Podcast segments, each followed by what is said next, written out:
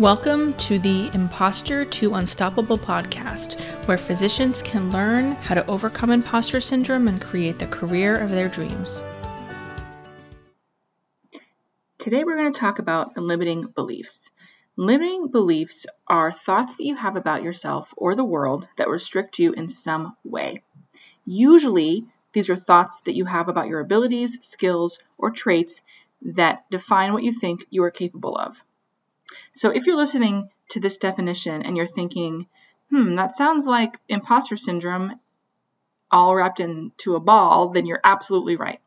Essentially, the thoughts that are creating imposter syndrome are all limiting beliefs. I'm not smart enough, I'm not good enough, I don't belong here, are all thoughts that most people have. I would venture to say that all people have to some degree. And that we're never really told to not believe. We think that we have these thoughts because there's some speckle of truth in them, when in reality, we have these thoughts because we're human and have a human brain, and we're just meant to have thoughts like this.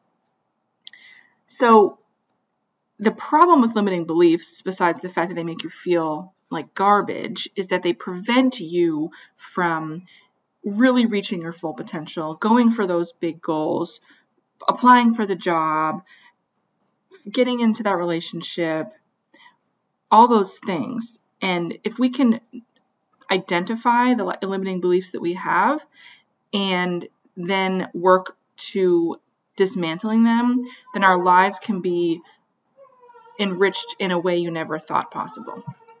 Here's the take home point that I want you to have when it comes to limiting beliefs. Having limiting beliefs is not the problem. Believing that they are true is the problem. It's fundamentally important that you take the time to do the work to recognize the limiting beliefs that you have and to work on eliminating them. Doing this will provide you with more confidence, less fear of failure or rejection or humiliation, and overall a happier life. And I'm going to put a little caveat next to happier life to say that we're not meant to be happy 100% of the time. Many of us were raised to think that we are, and whenever we feel sad, perhaps someone in our life around us tries to make us feel better by offering food or wine or a hug instead of just allowing us to feel those negative emotions. And this is a little bit of a tangent here, but a happy life really, in my opinion, means one that's full of all the emotions and feeling all of the emotions. Happiness wouldn't be happy and feel so good if you never knew what sadness was. So when I say that eliminating limiting beliefs will give you a happier life, I don't mean that you're never going to feel sad or mad or angry or frustrated.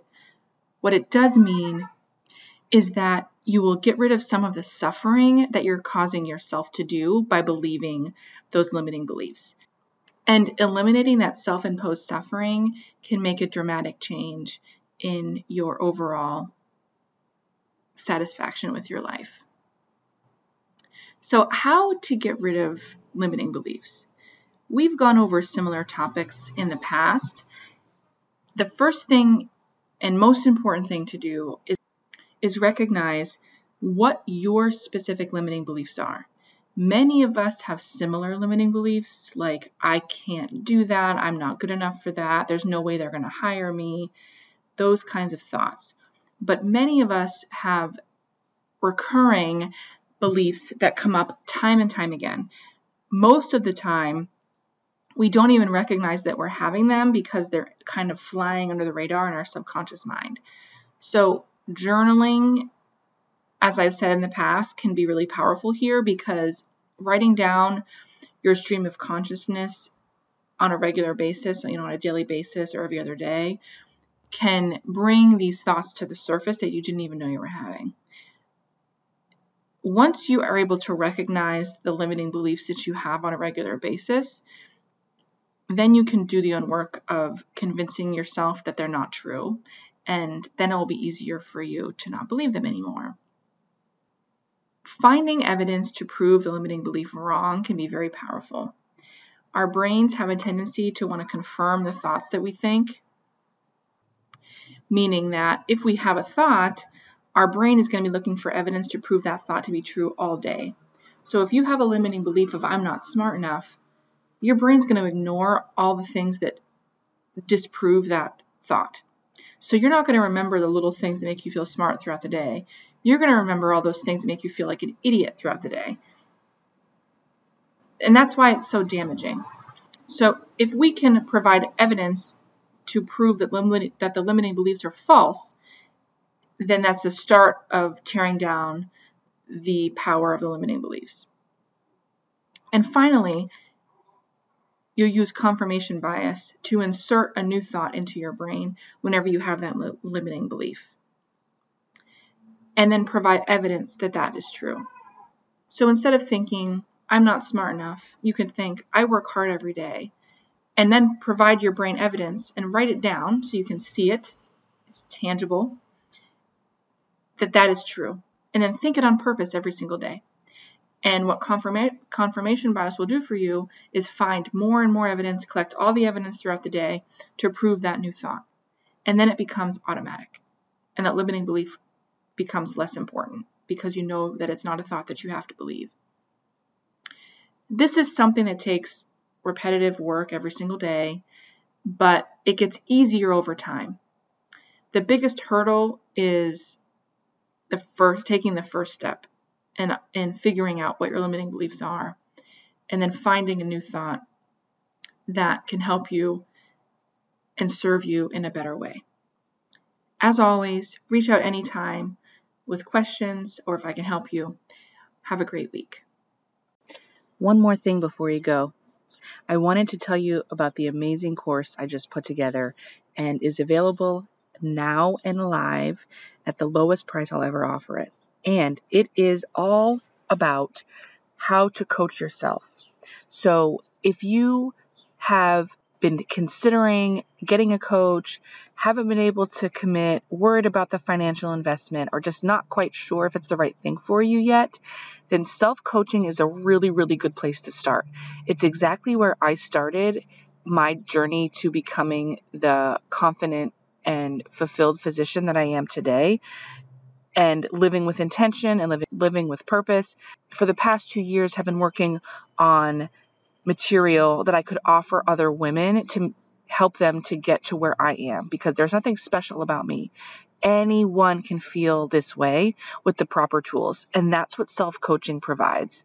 So it is an in depth and complete look into self coaching, including what it is, why it's so important, all the tools that you need to know about co- self coaching, and even a special module designed just to help you to solve your biggest everyday problems, including imposter syndrome, which so many of us struggle with. It also includes access to the private Facebook group where you can ask questions or seek support and the part I'm most excited about is the opportunity to hop on group coaching calls every month where we can talk about specific problems that you're having. It's a safe environment where I can give you some personalized help and support as you go along this course and well beyond. Check out the link in the show notes page for this one of a kind self coaching course.